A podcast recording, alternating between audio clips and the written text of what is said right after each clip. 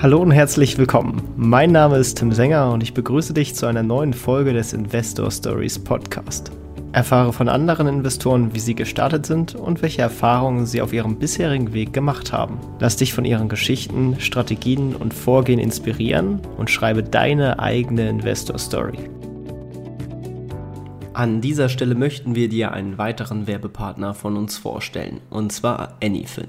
Sicher kennst du das. An jeder Ecke lauern verlockende Angebote, um etwas Neues zu kaufen. Klar, bezahlen kannst du es ja auf Raten oder alternativ wird schnell mal das Konto überzogen. Und schneller als du schauen kannst, ist dein Schuldenberg gewachsen und du zahlst dafür ordentlich hohe Zinsen. Bevor du jetzt anfängst zu investieren, solltest du diese Schulden erstmal abbauen. Und genau da kommt Anyfin ins Spiel. Sie helfen dir dabei, genau solche Schulden schneller zu tilgen, indem sie dafür sorgen, dass du weniger Zinsen zahlst und schneller schuldenfrei werden kannst. Wie? Ganz einfach. Du machst mit deinem Smartphone einfach einen Screenshot oder Foto von deiner aktuellen Kreditabrechnung oder deines überzogenen Kontos und lädst das Ganze in der Anyfin App hoch. Anyfin prüft dann, ob die Zinsen gesenkt werden können. Übrigens, Anyfin garantiert, dass sie dir dann nur ein Angebot schicken, bei dem du auch wirklich sparst. Hol dir deswegen jetzt direkt ein kostenfreies und unverbindliches Angebot ein. Gehe dafür auf investor-stories.de slash anyfin oder klick auf den Link in den Shownotes. Und als Hörer des Investor Stories Podcasts erhältst du einen Bonus von 20 Euro, der von deinem Kredit abgezogen wird, wenn du den Code INVESTOR großgeschrieben nutzt.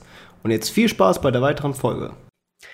Hallo und herzlich willkommen zu einer weiteren Investor Stories Podcast Folge. Und ja, wir haben den Florian Heinemann wieder zu Gast. Mit ihm habe ich ja schon mal eine Folge zum Thema Venture Capital Basics aufgenommen. Äh, hört da gerne mal rein, wenn ihr das Thema noch nicht so durchdrungen habt. Wirklich eine sehr schöne Basics Folge, die da äh, Florian da äh, im Endeffekt die ganze Asset-Klasse einmal schön erklärt, wie da professionelle investieren, wie da aber auch der Privatanleger investieren kann und ob das Sinn macht. Jetzt sprechen wir aber über seine persönliche Investor-Story und äh, ja, seine Karriere. Er hat ja wirklich äh, viel erlebt als Gründer, als Business Angel, als äh, Venture Capital Investor, als Fondsbetreiber. Und ja, deswegen erstmal herzlich willkommen zurück im Podcast. Vielen Dank, dass ich nochmal hier sein darf. Ja. so viel Zeit vergangen letzte, letzte Folge. Genau. ähm, genau, wir nehmen es natürlich direkt im Anschluss auf. Ähm, und äh, starten am besten mal direkt äh, ganz vorne. Äh, wie bist du überhaupt in die Szene reingekommen, beziehungsweise ähm, bist du überhaupt als Investor reingekommen oder ich glaube, du bist nämlich als Gründer gestartet, nicht wahr?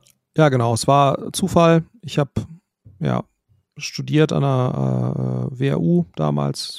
Bin 99 fertig geworden. Die Älteren erinnern sich, das war so die Zeit, als so langsam der neue Markt äh, äh, sich in immer größere Höhen äh, sozusagen bewegte. Ne? Also der neue Markt war ja so ein bisschen die arme, arm, arme deutsche Version, armselige deutsche Version des Nasdaq.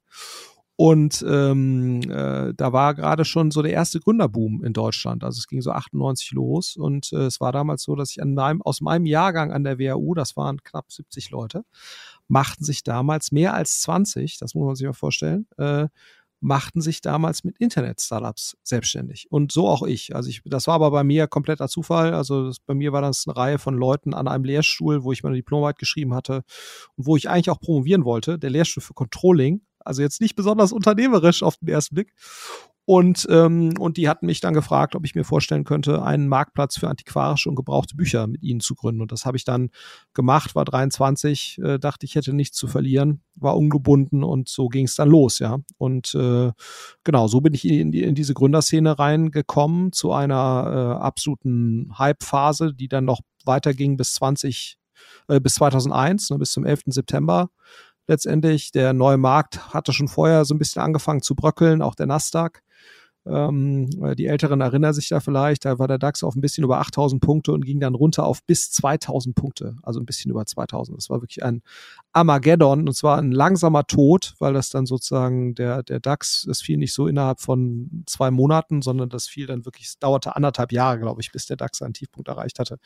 Äh, auch der Nasdaq und, und äh, dann ging es da so 2004 eigentlich erst wieder los. Ja, aber so bin ich in diese Gründerszene reingekommen. Das war meine erste Gründung ähm, äh, und ähm, habe dann äh, darüber ähm, relativ viel Kontakt in der Gründerszene geknüpft ähm, unter anderem eben auch äh, Olli Samba äh, kannte ich vorher schon von der Hochschule, habe dann äh, damals auch für Yamba relativ viel gearbeitet, dann noch nebenher promoviert. Und dann wurde im, im Bereich Entrepreneurship und dann wurde meine erste äh, Gründung, äh, ist dann äh, erstmal gemerged mit einem kanadischen Wettbewerber, und dann bin ich kurz danach ausgeschieden und äh, das Gesamtkonstrukt ist dann irgendwann an Amazon verkauft worden, ein paar Jahre später. Und das war dann im Prinzip mein, mein Startkapital, äh, um Business Angel Investments zu machen. Damit habe ich dann so 2,6 angefangen ungefähr. Ähm, und äh, das zweite da, äh, was ich gemacht habe, glaube ich, das dritte war Trivago. Ja, das wurde dann kurze Zeit danach, ich glaube drei Jahre später oder vier Jahre später für einen mittlere, Mitte dreistelligen Millionenbetrag verkauft und, und ich habe, glaube ich, 120x auf mein Investment gemacht und, und dachte, das ist ja total super, ist ja viel besser als arbeiten. Ähm, äh, und das war, wurde ich etwas in die Irre geführt, ne, weil, weil ich da natürlich dann so dachte, Mensch, das ist ja super. Äh, äh jetzt Investment Nummer drei und dann direkt sowas. Ähm, das ist insgesamt nicht so gewesen. Also ich habe äh, insgesamt ähm, ungefähr 100 äh, Business Angel Investments gemacht, ähm, auch zum Teil in der Rocket-Tätigkeit, die dann 2007 begonnen hat. Und, und da ist es eben genauso, wie ich es gerade beschrieben habe. Also ich habe, glaube ich, insgesamt äh, knapp zehnmal mein Geld verdient, also schon sehr gut äh, letztendlich als Return. Aber auch da ist es so, dass von den 100, glaube ich, ähm, ja, drei oder vier äh, letztendlich 80 Prozent der Returns gemacht haben. Ja. Ähm, und, ähm, und das ist also auch bei mir so gewesen, obwohl ich jetzt total nah dran war, äh, mich äh, immer nur in dieser Gründerszene bewegt habe. Ähm, also auch da ist es ein sehr hitgetriebenes Geschäft, was für, für Business Angel Investments ganz normal ist. Und dann kam eben die Rocket-Zeit, das war 2007 bis 2011. Ähm, Genau. Und äh, da habe ich Business Angel Investments getätigt, aber natürlich auch bei Rocket als quasi damals war das noch nicht so richtig Investor. Also Rocket war damals primär ein, ein Company Builder, der auch Sachen selbst mitgegründet oder gegründet hat. Hm, und das war auch die Zeit, zu der ich, zu der ich da war. Da sind so Firmen entstanden wie ähm, äh, Zalando natürlich, äh, dann aber auch HelloFresh. Ähm, und dann hat Rocket auch relativ stark angefangen zu investieren. Ähm, das kam dann so ein bisschen später. Das ging also 2011 los, 2012. Und wir haben dann 2012 ähm, mit drei Partnern auch aus dem Rocket-Umfeld äh, haben wir dann Project A gegründet, ähm, gemeinsam oder finanziert damals durch, durch Otto, also die Otto-Gruppe. Und das war dann im Prinzip der Start in Richtung eines, eines normalen Venture Capital Fonds. Ja, man, man merkt, du deckst die, die komplette Wertschöpfungskette äh, super ab. Ähm, genau, genau, Project A ist ja, sag ich mal, auch nicht der, der reine VC. Mittlerweile sieht man da auch unterschiedliche Entwicklungen, sag ich mal, wohin sich so Fonds entwickeln und spezialisieren, äh, weil ihr seid ja auch äh, unter eurem Claim der Operating VC. Äh, was unterscheidet euch vielleicht von, von anderen und äh, was macht euch als Fonds so ein bisschen besonders? Ja, also ich glaube, ähm, man muss ja sagen, ne, dass sowohl Rocket äh, als auch sozusagen in den USA ein Andreessen Horowitz das hat jetzt sicherlich, äh, beide würden sicherlich sagen, es hat nichts miteinander zu tun, ähm, aber die haben ja so ein bisschen das Modell auf den, auf den Kopf gestellt. Ne? Also es war so, dass äh, Venture Capital gibt es ja schon relativ lange, also auch in Apple war schon Venture Capital finanziert und, und äh, im Silicon Valley ist das äh, natürlich entstanden. Und ähm, äh, das war eigentlich ein relativ passives Modell. Also es wurde quasi Geld ähm, investiert und gibt so ein bisschen Strategic Advice. Ähm, aber letztendlich ähm, war es ein sehr gründerbasiertes oder Gründerinnenbasiertes Modell, äh, wo der, wo der Venture Capitalist sicherlich irgendwie einen gewissen, äh, gewissen Ratschlag geben konnte oder Ratschläge geben konnte, aber relativ weit weg war auch vom operativen Geschäft, auch bewusst. Ja, so und ähm, Andreessen hat in den USA, ich glaube, 2.8 gestartet ähm, und die waren eigentlich so die ersten, die dort ähm, äh, an der sogenannten Central Road, wo die eigentlich alle äh, sitzen, die ganzen US Venture Capital Funds, da sitzt einer nach dem nächsten, das ist so von äh, die Straße so Richtung Stanford University äh, im, im Silicon Valley. Ähm, äh, die waren so die ersten, die das auf den Kopf gedreht haben und eigentlich gesagt haben, nee, nee, wir müssen viel mehr Mehrwert liefern, die halt ein großes Operating-Team hatten. mh, die auch sehr viel Content produziert haben, ne? also auch einen eigenen Podcast haben, der sehr gut ist und so weiter. Also sie waren letztendlich, äh, böse Zungen sagen, eigentlich ist das eine Webagentur oder eine, eine, äh, eine, eine Full-Service-IT-Webagentur plus Medienhaus mit angeschlossener VC-Aktivität. Ja, so, das war so Andreessen auf der einen und dann hast du Rocket mit, mit zwischenzeitlich 400 Leuten im operativen äh, Bereich, die halt gesagt haben, wir reduzieren im Prinzip die, den Einfluss des, des Gründers oder der Gründerin oder des Gründerteams auf den Unternehmenserfolg, indem wir halt systematisch versuchen, die wesentlichen Erfolgsfaktoren auf der Kompetenzebene oder auf der Capability-Ebene, äh, die im Prinzip innerhalb des Investors abzubilden. So und ähm, äh, das war dann eigentlich so der Startpunkt. Und wir waren ja relativ nah dran an dieser ganzen Rocket-Entwicklung, weil alle von uns, äh, drei waren Geschäftsführer, einer war CEO von einer Portfolio-Company und dann haben wir gesagt, lass uns doch dieses Modell nehmen ne, äh, und äh, operativen Support äh, zu leisten. Äh, warum? Ne? Weil es hatten, hatten wir in der letzten Folge schon beschrieben, dass das äh, es hat sich letztendlich ja das Modell gedreht äh, oder die die die äh, letztendlich äh, die Machtbalance zwischen Gründerteams und VCs hat sich zugunsten der Gründerteams gedreht. Das heißt also, die Gründerteams können sich letztendlich aussuchen, die guten, wer darf bei ihnen investieren. Und ähm, äh, deswegen muss im Prinzip der VC oder der Investor äh, äh, rechtfertigen, warum sollte man Geld von äh, der Firma nehmen. Und äh, das ist eigentlich ganz lustig, weil es äh, über Jahrzehnte fragt er immer die VCs, was ist deine Differenzierung, was ist deine Strategie und wie grenzt du dich vom Wettbewerb ab? Und wenn du die VCs gefragt hast, wie grenzt ihr euch eigentlich vom Wettbewerb ab? Was ist eigentlich eure Differenzierung? Kam da eigentlich eine relativ dünne Antwort, weil es auch nicht erforderlich war. Ne? Es hat halt gereicht, quasi äh, die Onkels mit dem Geld zu sein. Und das hat sich eben gedreht. Und, und ähm, wir haben eben auch überlegt, wie können wir uns differenzieren? Ne? Warum sollten die guten Gründer mit uns arbeiten? Und ähm, äh, wenn du jetzt so Sequoia bist äh, oder, oder Excel, äh, dann ist das so ein bisschen wie Real Madrid beim Fußball. Ja, dann wollen halt äh, die guten Teams oder die in dem Fall die guten Fußballspieler, die wollen zu dir. Die guten Gründer, Gründerinnen wollen, wollen Geld von dir, weil du natürlich sozusagen, wenn du halt investierst als Fund, dann ist das wie so eine Art Ritterschlag und, und, und letztendlich äh, Reputationsübertrag. Ne? Aber wenn du natürlich ein neuer Fonds bist aus Deutschland, ähm, dann kannst du das erstmal nicht äh, letztendlich vermitteln. Ne? Das ist ein bisschen anders, wenn du jetzt Mark Andreessen bist und Ben Horowitz, weil das halt bekannte Gründer waren im Silicon Valley. Wenn die einen Fonds machen, dann haben die per se schon zum Start eine relativ äh, große Reputation. Ähm, äh, aber es ist natürlich trotzdem etwas, was du letztendlich objektiv irgendwo oder objektiv, objektiver rechtfertigen musst. Und wir haben uns halt überlegt, was wären Möglichkeiten, wie wir uns da abheben können und haben, sind dann eben darauf gekommen, wir sind alles äh, Operator, also wir haben verschiedene Kompetenzen. Bei mir war das der Marketingbereich, äh, beim, beim Mitgründer Uwe der, der eher technische Bereich. Und so, so hatten wir eigentlich äh, die, die Möglichkeit zu sagen, komm, wir bauen ein, ähnlich wie wir das bei Rocket hatten, ein operatives Support-Team, was aber jetzt eben nicht Company Building Gründungen unterstützt, sondern ähm, Drittgründung von ganz normalen Gründerteams. Und mh, mm, wir versuchen eben denen äh, klarzumachen, dass es eine super Idee ist, von uns Geld zu nehmen, weil dann haben sie eben Zugriff auf diese Kompetenzen. So ist das entstanden. Und äh, das hat uns auf jeden Fall sehr geholfen, äh, aus unserer Sicht zum einen die Firmen besser zu machen, äh, in die wir investieren. Also in der Regel, glaube ich, leisten wir da einen positiven Beitrag. Ähm, und zum anderen aber auch ähm, bei einigen Firmen oder bei einigen Gründern dann äh, dafür zu sorgen, dass die sich dann für uns entscheiden und das Geld von uns zu nehmen, weil sie halt sehen, das ist jetzt ein Investor, äh, der hat nicht nur Geld und der hat nicht nur strategischen Advice, sondern der ist eben auch in der Lage, mir bei Themen wie Data Warehouse Bau, Recruiting, also wir rekrutieren zum Beispiel nur so als, als ein Ding, also wir rekrutieren so 20 bis, bis 30 Leute im Monat fürs Portfolio. Das ist natürlich viel mehr als jeder andere Investor, den ich jetzt hier zumindest mal in Europa kenne. Ähm, naja, und, und wie gesagt, das ist generell ein Trend im, im VC-Bereich, hm, dass sozusagen die Wertschöpfungstiefe sich ein Stück weit erhöht. Also mittlerweile macht auch Google Ventures oder, oder GV, wie sie mittlerweile heißen, oder Inside Ventures in den USA oder eben Andreessen Horowitz, die haben alle relativ große sogenannte Value-Add-Teams. Ähm, und wir sind jetzt mit unserem Team sicherlich in Europa ähm, die, diejenigen, die da das größte Team haben. Ja.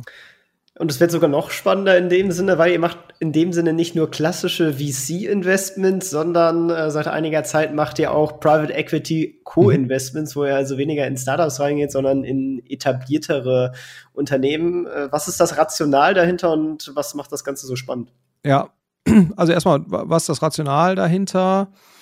Ähm, du siehst halt, dass im, im klassischen Buyout-Bereich, also Private Equity, äh, der größte Bereich im Private Equity-Bereich sind späterphasige Firmen, wo dann die Private Equity-Fonds per Buyout die Mehrheit ähm, an der Firma übernehmen. Ähm, häufig sind die Gründer dann noch dabei, haben aber die Minderheit. Ähm, so und du siehst eben, dass diese Private Equity Fonds die eine Zeit lang eigentlich sehr stark traditionelle äh, Unternehmen äh, übernommen haben und dann weiterentwickelt haben, um sie dann weiter zu verkaufen oder an die Börse zu bringen, dass die halt immer stärker in digitale Themen reingehen, ähm, weil dort natürlich eine Menge an Wertschöpfung passiert ist. Also wenn man äh, schaut, ne, wo, wo ist jetzt viel Unternehmenswert entstanden die letzten 10, 20 Jahre, da muss man nur die größten Unternehmen der Welt angucken, wie die vor 20 Jahren aussahen, wie die jetzt aussehen oder vor 30 und wie die jetzt aussehen. Jetzt hast du ja sehr stark digitale, IT-basierte Unternehmen und das ist, äh, zieht sich halt generell durch. Das heißt, Private Equity Fonds wollen dort stärker investieren, verfügen aber häufig nicht unbedingt über sozusagen die operative Kompetenz, wie man diese Firmen jetzt besser macht. So und ähm, und äh, da kam eben die Idee vor ein paar Jahren auf zu sagen, warum investiert ihr Project A nicht mit uns gemeinsam? Ähm, und äh, das machen wir jetzt eben seit mittlerweile fünf Jahren, sechs Jahren ähm, und investieren eben mit, äh, machen ungefähr da drei, vier Deals im Jahr, wo wir mit klassischen äh, Mid-Market-Fonds, also Mid-Market heißt so 100 Millionen äh, Unternehmenswert bis so 300, 400 Millionen. Das ist der Mid-Market. Darüber äh, äh, ist dann sozusagen der sogenannte Large Cap-Markt, ne? also ähm, Large Cap für große, große Firmen. Das wäre dann sowas wie Douglas, äh, äh, die dann Private Equity, im Private Equity Besitz sind oder die GfK oder Axel Springer ist ja partiell im Private Equity Besitz. Das ist dann der sogenannte Large Cap äh, Markt. Wir bewegen uns im Mid Cap, hm, investieren mit ähm, und äh, stellen dafür eben auch äh, unsere operativen Kompetenzen zur Verfügung. Und wir sind dann so eine Art Junior-Co-Investor in diesen Konstellationen. Ne? Und äh, ähm, äh, das ist eigentlich ganz spannend. Also wenn du dir anguckst, die großen Private Equity Häuser, also EQT oder KKA oder Blackstone oder so, die sind eigentlich alle mittlerweile in verschiedensten Assetklassen unterwegs. Ne? Also ein EQT hat, glaube ich, mittlerweile, die haben dann Venture-Fonds, ne, die haben einen äh, Private Equity Mid-Market, die haben Private Equity Large Cap, die haben einen Infrastrukturfonds, die haben einen äh, Private Debt Fund, die haben äh, einen Real Estate Fund. Also die sind eigentlich alle großen äh, Asset äh, Allocator, sag ich mal, oder Asset Manager, äh, die im Private Equity Bereich mal originär beheimatet waren, sind eigentlich alle in sechs, sieben verschiedenen äh, Investment äh, Klassen oder Ansätzen unterwegs. Viele der Venture Capital Fonds sind das nicht. Die verbleiben häufig im Venture Capital Bereich, gehen vielleicht vom Early Stage und Growth Stage Bereich oder, oder versuchen sich so zu verbreitern. Äh, aber ich glaube generell ist es halt als Asset Manager schon schlau, äh, zu diversifizieren, ne, weil natürlich gewisse Asset-Ansätze oder gewisse Investment-Ansätze hm, zu einer gewissen Zeit besser oder schlechter funktionieren. So, und sich da zu diversifizieren als, als Asset Manager, ähm, macht sicherlich Sinn. Das müssen spezialisierte Teams sein. Ne? Es, es, man kann jetzt, glaube ich, nicht mit den gleichen Leuten Venture-Investments machen und, und, Private Equity. Genauso wenig wie jetzt die gleichen Leute bei EQT machen jetzt nicht Real Estate und Buyout-Investments, sondern es sind dedizierte Teams. Ähm, aber einer unserer Kunden, äh, wir haben ja mehrere Kunden, aber sozusagen ein Kunde ist ein Unternehmerin, Unternehmer, äh, und ein anderer Kunde äh, ist von uns natürlich sind äh, sogenannte Limited Partner, also Investoren, LPs, ähm, die Geld bei uns investieren. Und, und die Rationale ist natürlich auch, wie kann ich meinen Kunden auf der LP-Seite möglichst diversifizierte äh, Ansätze anbieten, um eben Geld bei mir zu investieren. Und das ist auch die Rationale bei den großen Private Equity Häusern, warum die eigentlich sukzessive in ja die meisten äh, Private Market Asset Klassen reingewandert sind, einige sogar in Public Markt. Darüber kann man sich jetzt streiten, wie schlau das ist. Ähm, aber ähm, man sieht das eigentlich bei relativ vielen und das war bei uns eben genauso. Und damit haben wir vor ja, sechs, sieben Jahren angefangen. Und ich kann mir auch vorstellen, dass wir, dass wir in einigen Jahren noch eine weitere, ähm, einen weiteren Investmentansatz hinzufügen würden. Ne? Also was das jetzt ist, ist sicherlich noch ein bisschen früh zu sagen, aber äh, generell als, als Asset Manager unterschiedliche Investmentansätze äh, zu vereinen mit gewissen Synergien und die Synergien sind eben bei uns das operative Team, was wir haben. Also das sind so 120 Personen, ähm, die halt operatives Know-how reingeben im IT-Bereich, im Data-Bereich, Recruiting haben wir gerade drüber gesprochen und die arbeiten eben sowohl äh, für das Venture-Portfolio, aber die arbeiten eben auch für das Private Equity-Portfolio. Bevor man jetzt irgendwas hat, was man überhaupt äh, verbessern kann operativ, muss man natürlich investieren und äh, da, da vielleicht die Frage, äh, wie bist du daran gegangen als Business Angel? Wie geht ihr da jetzt ran? Äh, ist wahrscheinlich jetzt nicht so komplett unterschiedlich. Ist das mehr so ein Bottom-up-Approach oder Top-down, ne, dass man erstmal mit so einem Makrotrend dahinter kommt? Oder ist es, dass man erst auf einzelne Unternehmen-Ebene geht? Und was genau schaut ihr euch dann sozusagen bei den Unternehmen an, bevor ihr da ein Investment tätigt? Ja, also vielleicht als Business Angel, das ist relativ einfach. Ja, ähm, da, wenn man als Business Angel investiert, ist ja in der Regel noch nicht viel da. Ne? Also da gibt es noch nicht viel, was man sich anschauen könnte, Due Diligence könnte und so weiter.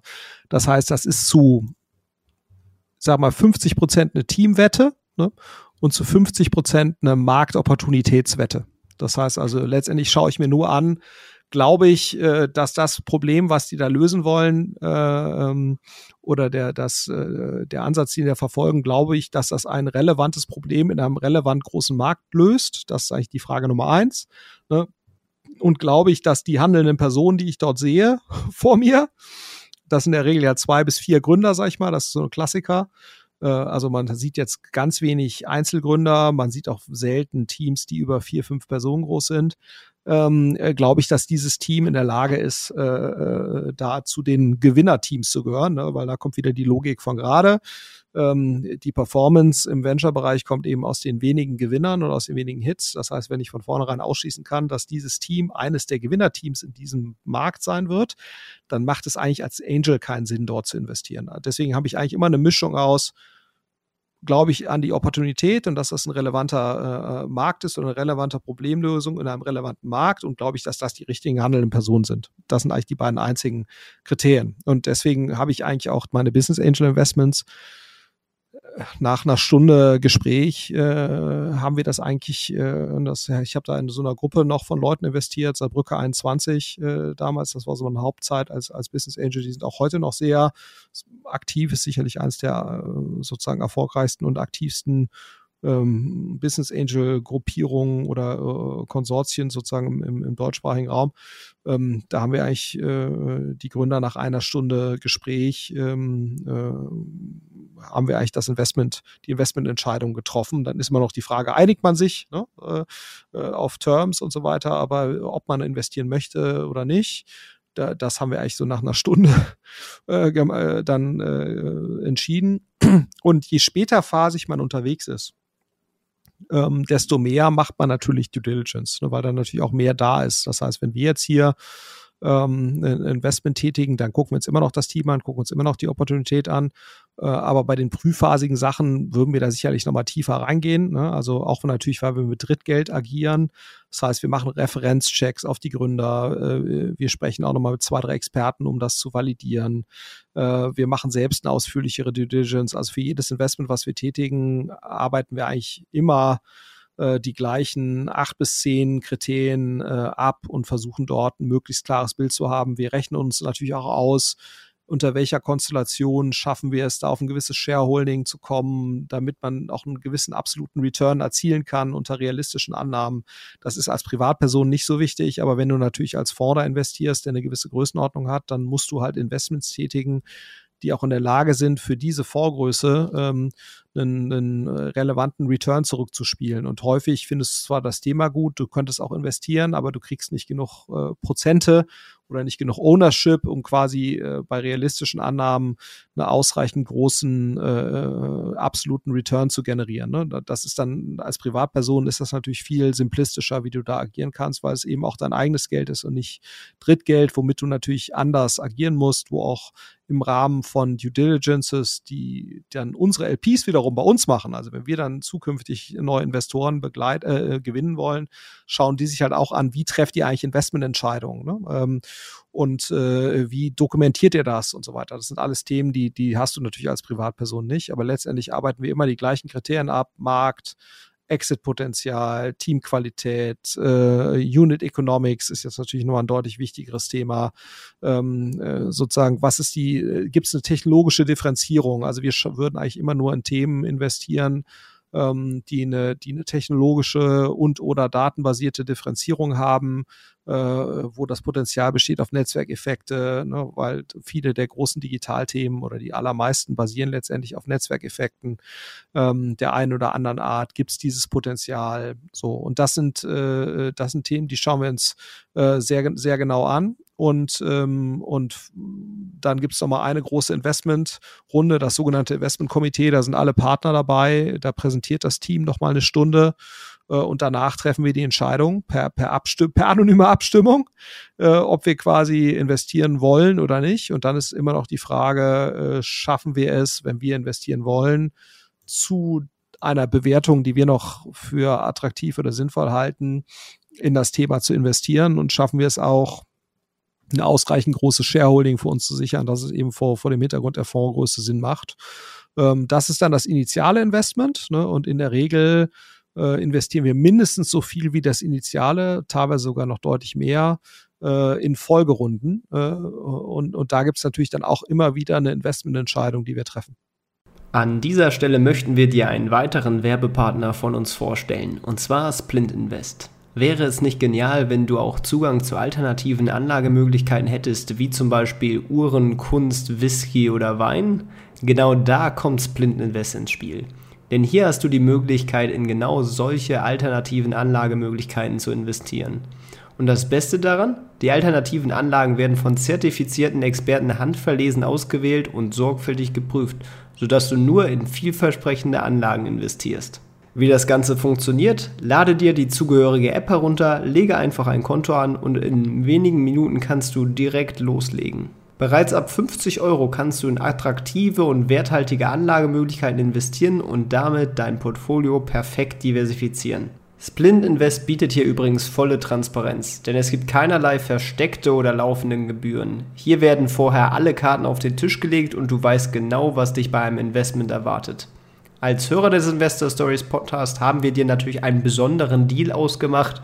Nutze einfach den Code Stories50, äh, Schreibweise klein oder groß funktioniert beides und erhalte 50 Euro Startguthaben für dein erstes Investment. Das Geld kann nicht ausbezahlt werden, sondern nur investiert werden. Aber dafür sind wir ja auch alle hier und äh, so könnt ihr einfach die Plattform ohne Risiko ausprobieren. Wenn du direkt loslegen willst, dann findest du in den Shownotes den Link zu investor-stories.de slash splint-invest und kannst ihn einfach anklicken. In den Folgen 216 haben wir übrigens auch mit dem Head of Investments und Co-Founder von Splint Invest gesprochen. Den Link zur Folge findest du natürlich ebenso in den Shownotes. Und jetzt wünsche ich dir viel Spaß bei der weiteren Podcast-Folge. Jetzt hast du äh, in der, in der Basics-Folge schon erzählt, äh, als du am Anfang losgelegt hast mit Business Angel Investments und so weiter, da hat das Ganze einen relativ äh, großen Teil deines äh, Portfolios ausgemacht. Ähm, vielleicht magst du mal so mal Pi mal Daumen skizzieren, äh, wie dein Gesamtportfolio jetzt sozusagen privat äh, aufgeteilt ist in, in so grobe Prozentangaben. Wie viel hast du in Venture Capital und wie viel vielleicht auch in anderen Assetklassen? Ja, also ich habe es relativ einfach, äh, ehrlicherweise. Ich habe äh, ich hab die eine Drittel, Drittel, Drittel Aufteilung. Ja, also Drittel nenne ich unternehmerisch. Ja. Äh, unternehmerisch wäre für mich direkte Beteiligung, die ich äh, getätigt habe. Natürlich auch hier Project A, äh, in andere Venture Capital Fonds, in andere Private Equity Fonds. Ähm, das ist bei mir ein Drittel. Zurzeit würde ich sagen, es ist eher sogar 40, 40, 45 Prozent. Sollte eigentlich weniger sein, aber meine Zielallokation ist sozusagen Drittel, Drittel, Drittel.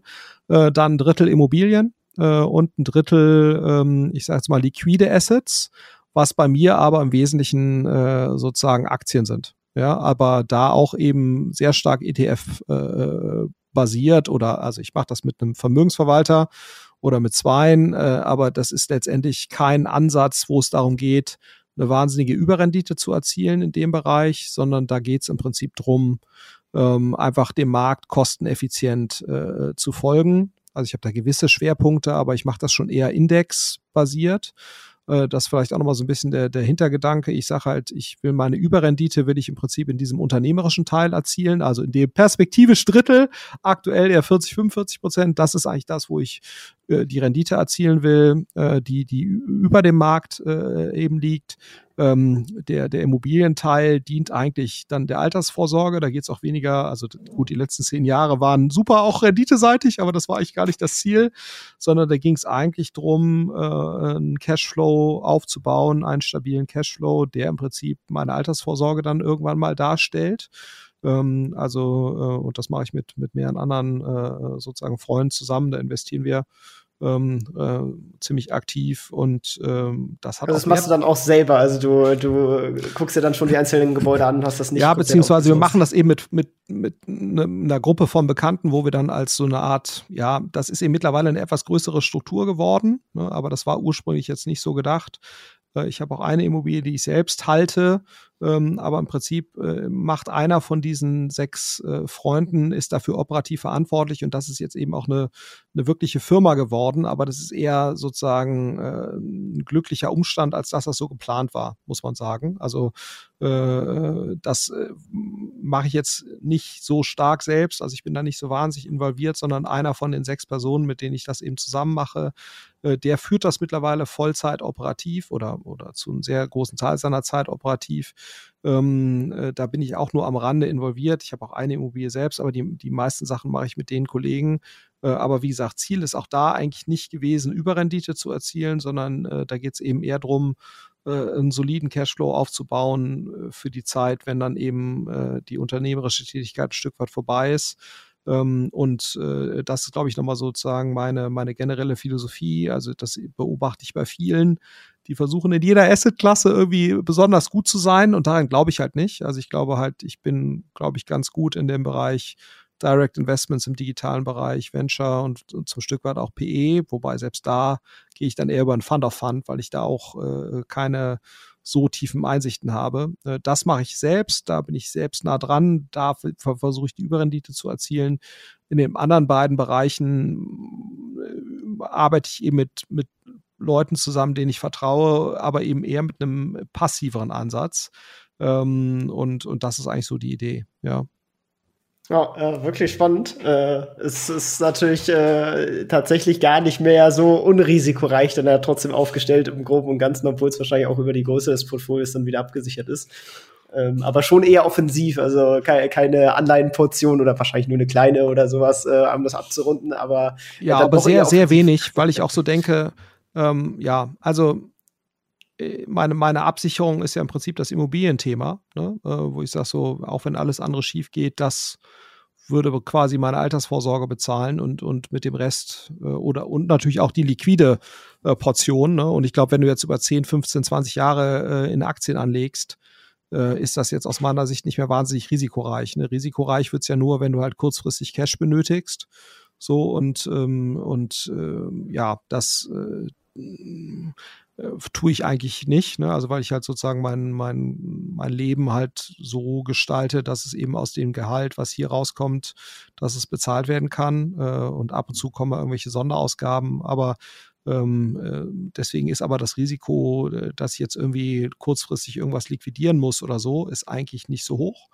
Ähm, und dementsprechend ist das, glaube ich, wenn man sozusagen so eine Fristigkeit hat, ist, das ist zwar sozusagen aus traditioneller Sicht ein eher offensives Portfolio, aber ich würde jetzt eben sagen, wenn man die Fristigkeit anlegt, die ich jetzt anlegen kann, dann würde ich sagen, ist es eigentlich nicht mehr so. Ne? Und das ist ja auch genau sozusagen das, was ich jetzt kritisieren würde an, an deutschen Pensionskassen. Das hat auch zum Teil regulatorische Gründe, äh, verstehe ich alles. Aber ich sage mal, es ist jetzt ja bekannt seit 30 Jahren, äh, wie, wie irgendwie Yale, Harvard und, und, und Calpers und Ontario Teachers und so weiter, wie diese alle agieren, wie der Staatsfonds Singapur agiert und so weiter.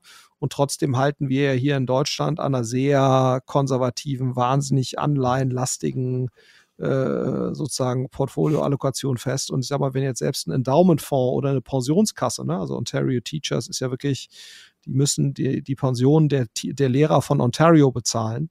Das heißt, es ist jetzt keine, keine Hasardeurstruppe, ja, so, also, und selbst die äh, äh, agieren da eben mit 30, 35 Prozent äh, Private Equity VC. Ähm, und es zahlt sich ja wirklich seit Jahrzehnten aus, dieser Ansatz. Ja, und das führt eben wirklich dazu, dass die Lehrer in Ontario die mit Abstand höchste Pension äh, von allen kanadischen Lehrern bekommen. Ähm, also und ich, äh, wir ignorieren das hier irgendwie äh, äh, standhaft ähm, äh, in, in, in Deutschland, in vielen Stellen zumindest. Ähm, das kann ich ehrlicherweise nicht so ganz nachvollziehen. Ja. Ist auf jeden Fall noch Luft nach oben für, für Deutschland, äh, um sich in diesem Bereich zu verbessern. Mal sehen, was da Absolut. kommt, wenn jetzt unser, unser Staatsfonds oder der Kenfonds da ja. erweitert wird.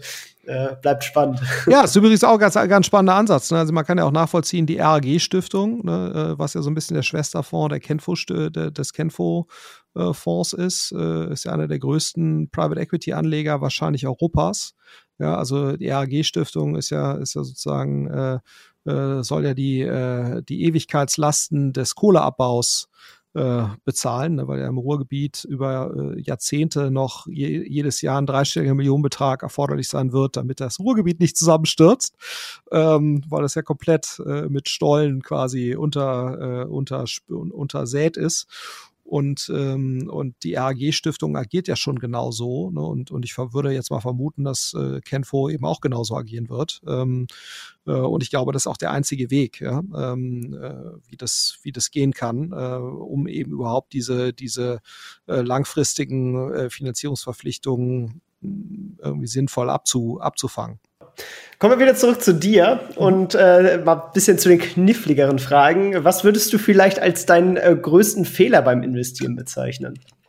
Ja, ich glaube, dass ich zwischendurch auch mal das gemacht habe, äh, was ja viele äh, oder der Fehler, den, den vielen, der vielen äh, sozusagen äh, dann irgendwann mal passiert, dass ich einfach in Dinge investiert habe, die ich nicht voll verstanden habe, ja, und eben versucht habe, ähm, auch in Bereichen, die ich nicht voll verstehe, Überrenditen zu erzielen und, und dabei einfach nicht sinnvolle Risiken eingegangen bin. Und ähm, und äh, das habe ich eben wirklich versucht, mir abzugewöhnen und wirklich zu sagen, nee, Risiken werden nur eingegangen oder hohe Risiken gehst du halt im Bereich Venture ein, im Bereich Private Equity ein, da wo du es verstehst, da wo du es einschätzen kannst.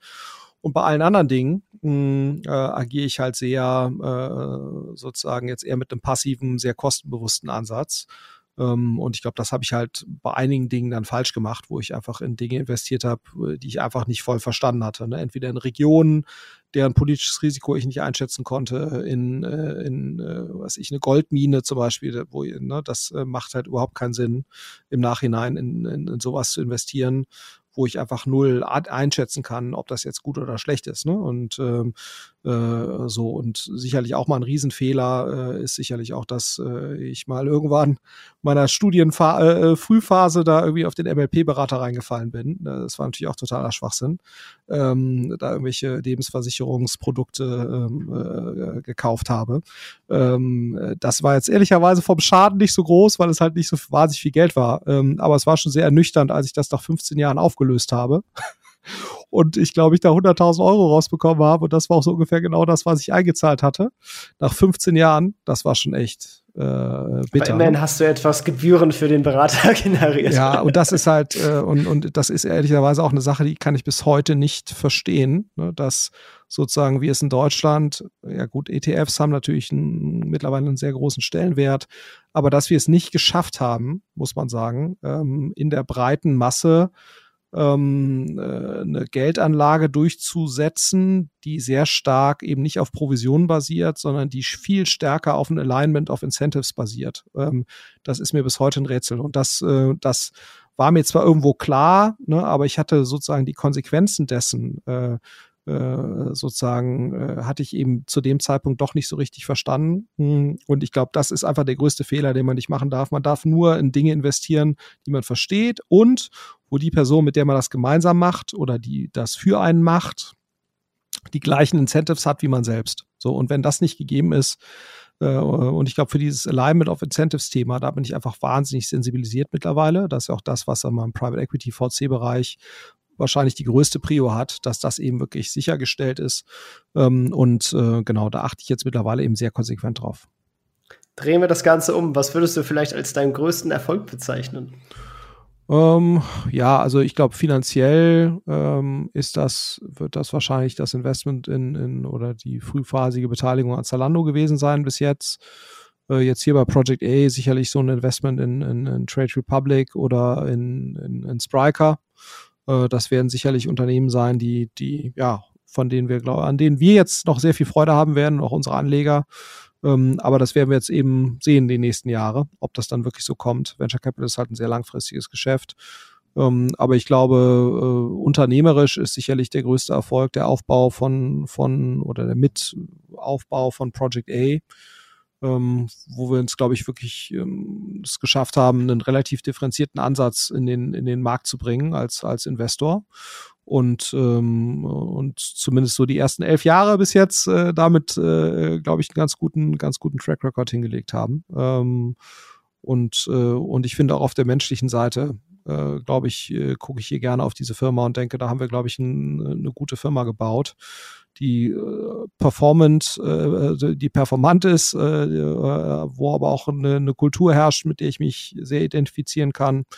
Ähm, das ist ja auch nicht ganz unwichtig, äh, neben, neben dem Renditeaspekt. Ja, also insofern, da, das ist wahrscheinlich äh, der größte Erfolg. Ja kann man auf jeden Fall, äh, glaube ich, gut bestätigen. Ich würde euch durchaus als einen der, der Cornerstones in der deutschen Venture-Szene äh, bezeichnen. Auf jeden Fall seid ihr ein großer Name. Ähm, und äh, es ist, glaube ich, nicht einfach, sowas äh, aufzubauen, weil ja die Szene in Deutschland auch anfangs relativ klein war. Genau, äh, nächste Frage zum Thema Bücher. Ähm, liest du gerne und gibst vielleicht ein Buch, äh, was du unseren Hörern auf jeden Fall empfehlen wollen würdest?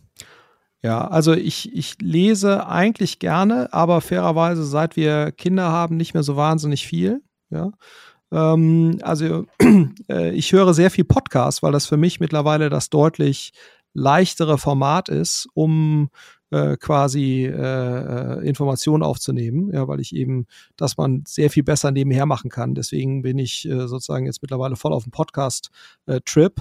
Äh, aber wenn man äh, sozusagen was lesen wollte, dann kann ich eben, also gerade so im Bereich äh, in Investments kann ich eigentlich jedem nur empfehlen, die, die Bücher von, von Swenson. Ne? Ähm, äh, sozusagen, es gibt jetzt einen, äh, Swenson ist derjenige, David Swenson, der das, äh, in, den Endowment-Fonds von, von Yale aufgebaut hat. Mm.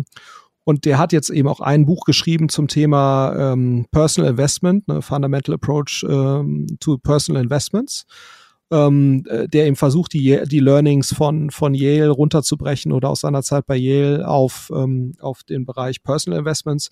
Und der hat eben auch den Klassiker geschrieben, äh, wie eben Endowment-Fonds äh, äh, funktionieren sollten. Ähm, das war eigentlich so der, der Haupt, ähm, äh, sein, sein Hauptbeitrag. Äh, und der hat eigentlich so dieses, äh, dieses ursprüngliche äh, Endowment-Fonds-Model entwickelt. Da gibt's auch ein Buch zu oh, da fällt mir gerade der Name nicht ein, aber das wären wahrscheinlich so die beiden Bücher, die ich, äh, die ich lesen äh, würde. Ähm, äh, die, die Bücher von, von Svensson, einmal zu dem Thema äh, Endowment Fonds und dann nochmal zu dem Thema Personal äh, Investment. Ja. Verlinke ich auch beide in den Show Notes, also wer sich dafür interessiert, kann da gerne mal reinschauen. Mhm. Und äh, zum Abschluss machen wir noch ein kleines Rollenspiel. Und zwar sagen wir, du wachst morgen im Körperin eines anderen auf. Derjenige hat einen klassischen Angestelltenjob mit circa 1500 Euro Nettoverdienst und noch 10.000 Euro auf einem Tagesgeldkonto. Du hast kein Netzwerk oder sonstige Kontakte mehr und musst sozusagen als neuer Mensch nochmal von vorne starten. Hast allerdings noch dein heutiges Wissen. Wie würdest du es angehen?